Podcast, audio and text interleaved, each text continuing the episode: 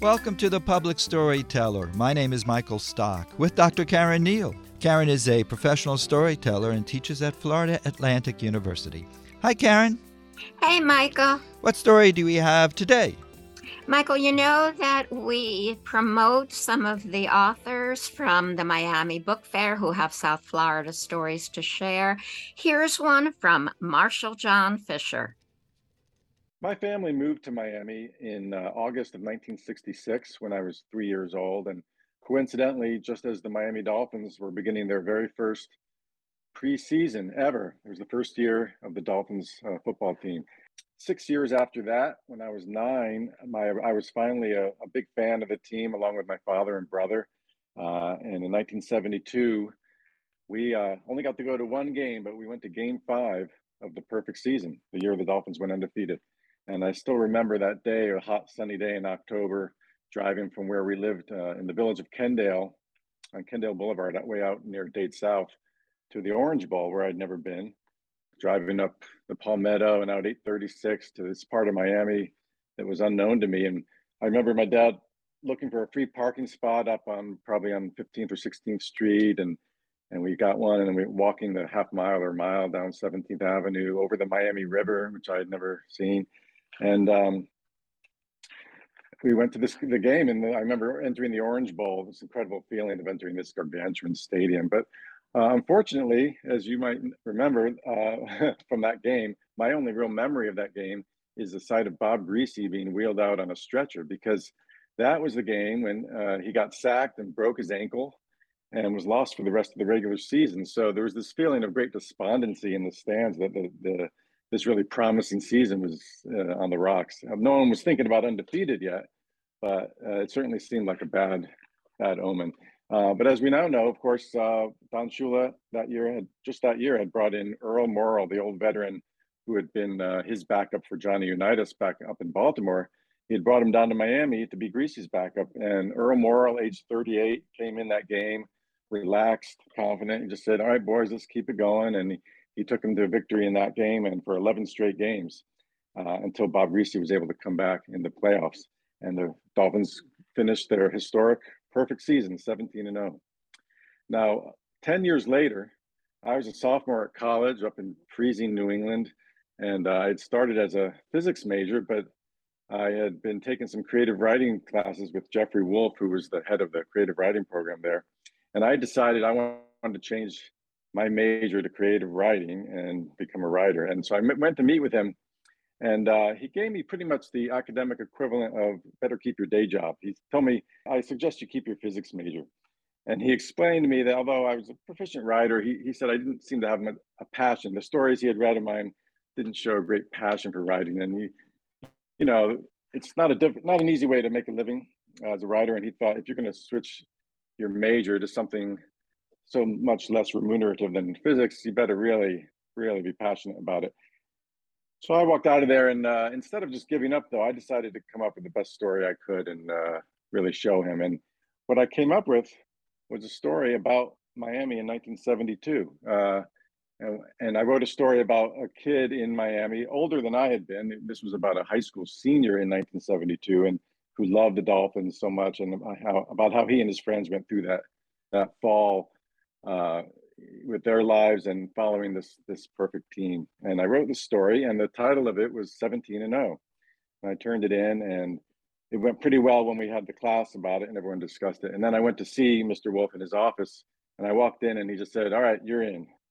And he had accepted me to the creative writing major. Uh, and I don't think it's uh, a coincidence that the story I wrote that really convinced him of my passion for writing was about the subject of the 72 Miami Dolphins, which oddly enough at that time seemed like ancient history to me. It was 10 years in the past, you know. but anyway, to my parents' dismay, I did change my major from physics to uh, creative writing and uh, I became a writer. And, and during my career, I've always kind of intended to write about the 72 Dolphins again. I did write a screenplay a few years after that based on that story, and it was also called 17 and 0, uh, but nothing came of that. Uh, but you know, when the 30th anniversary was approaching, I thought of maybe a book about them, and then uh, again on the 40th. But I had other projects at those times.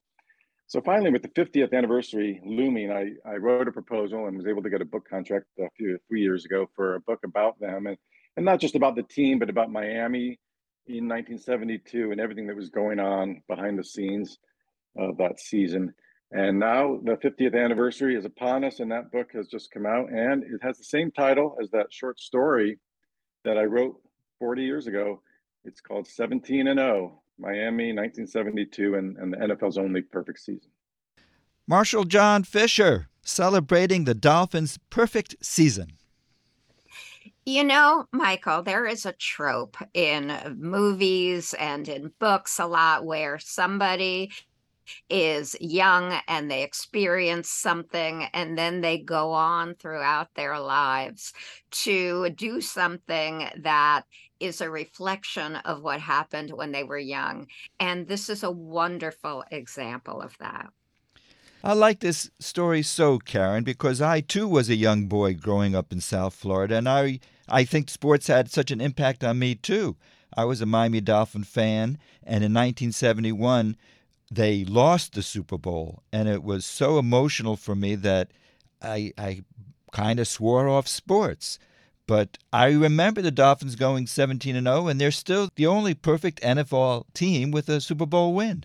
I really had no idea about this story, and it was extremely exciting. I was also, as an arts person, I have to say, Michael, I was excited that he switched his major from physics. His parents probably weren't as excited. I often say STEM courses are really important, but to hear about somebody who became a writer and made good. I can't hear enough of that kind of story, I tell you.